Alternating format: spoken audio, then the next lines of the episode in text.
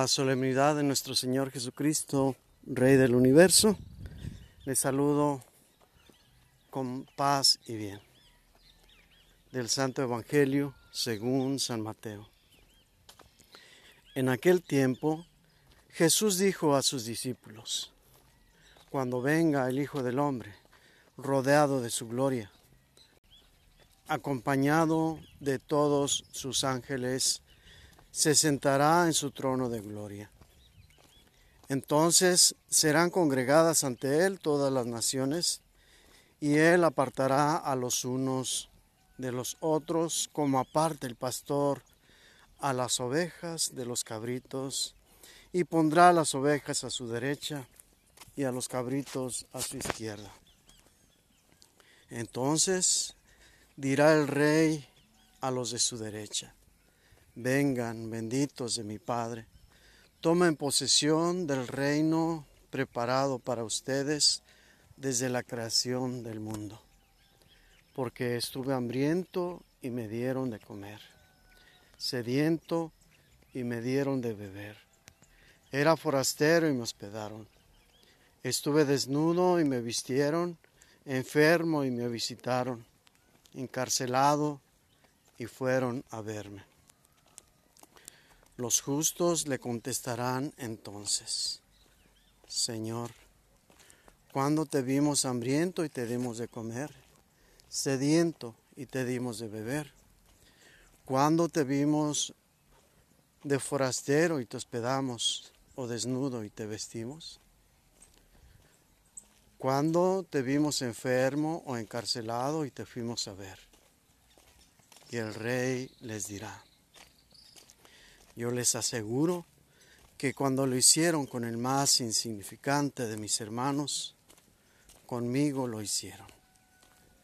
Entonces dirá también a los de su izquierda: apártense de mí, malditos, vayan al fuego eterno preparado para el diablo y sus ángeles, porque estuve hambriento y no me dieron de comer, sediento y no me dieron de beber, era forastero y no me hospedaron, estuve desnudo y no me vistieron, enfermo y encarcelado y no me visitaron.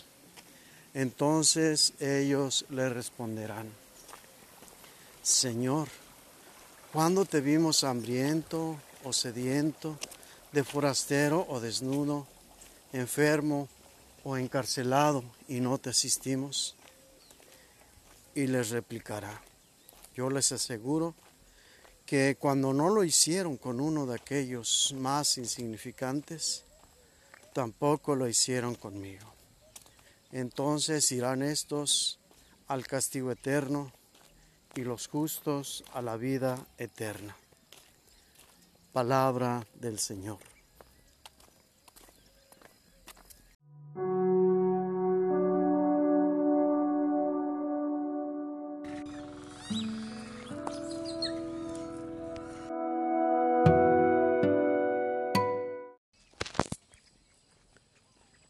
Para una madre, por el amor que tiene a sus hijos, estos son como una extensión de su persona, de tal modo que cuando estos son tratados con bondad, con respeto, cuando son llevados a la alegría, cuando son respetados, el corazón de la madre se hinche de alegría y de gozo, y volca su amor también sobre aquellos que así tratan a sus hijos.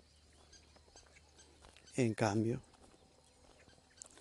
cuando sus hijos son maltratados, agredidos, cuando son tratados con falta de respeto, o muchas otras situaciones difíciles por el simple hecho de sufrir,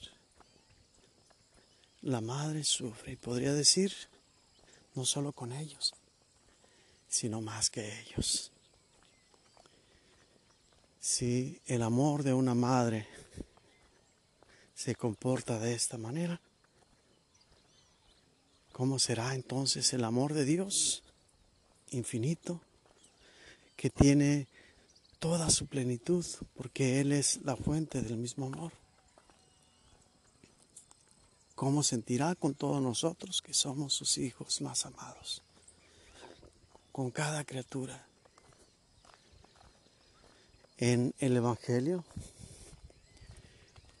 el texto nos lleva a percibir un eco de las bienaventuranzas, pero ya como una manera de analizar qué tanto aprendimos a amar en esta vida.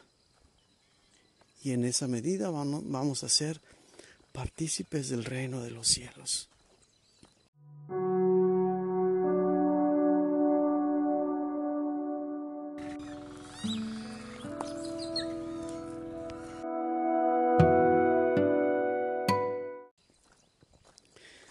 Muchas personas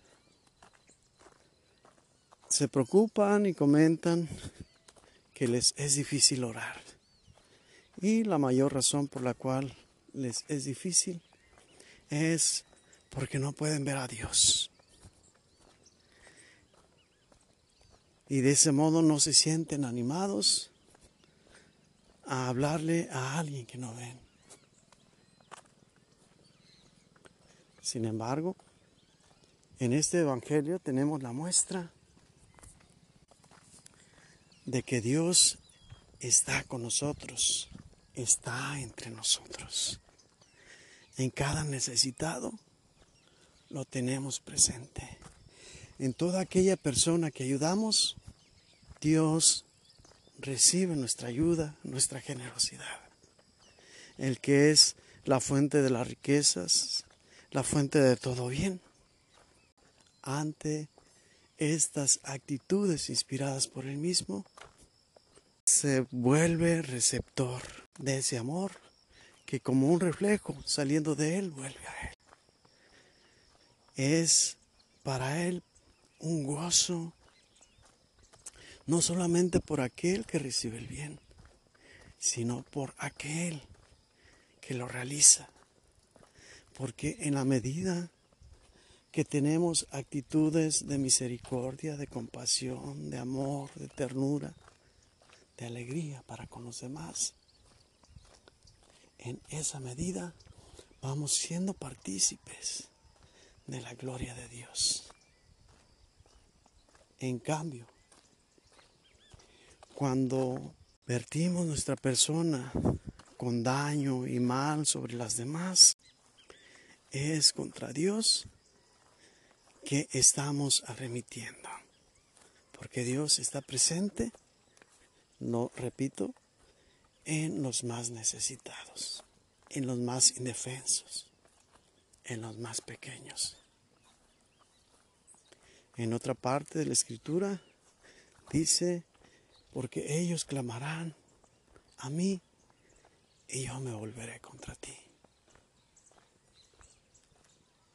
Un buen padre, una buena madre, son aquellos que por el amor que tienen a sus hijos, con el dolor de su corazón, nos tienen que castigar para que enderecen su camino.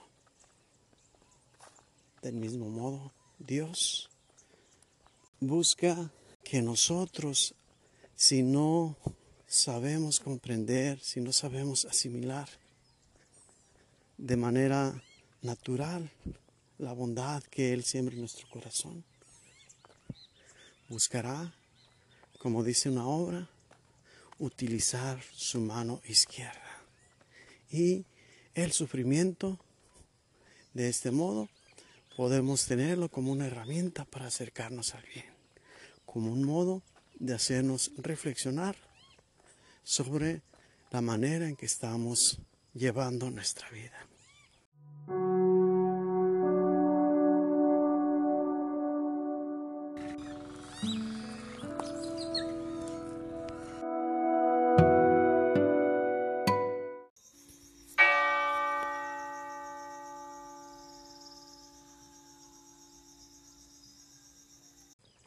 Que aquel que nos inspira el amor, aquel que por amor nos creó, nos conduzca a las fuentes del amor, para que por el amor sepamos relacionarnos, interactuar y servir a los demás.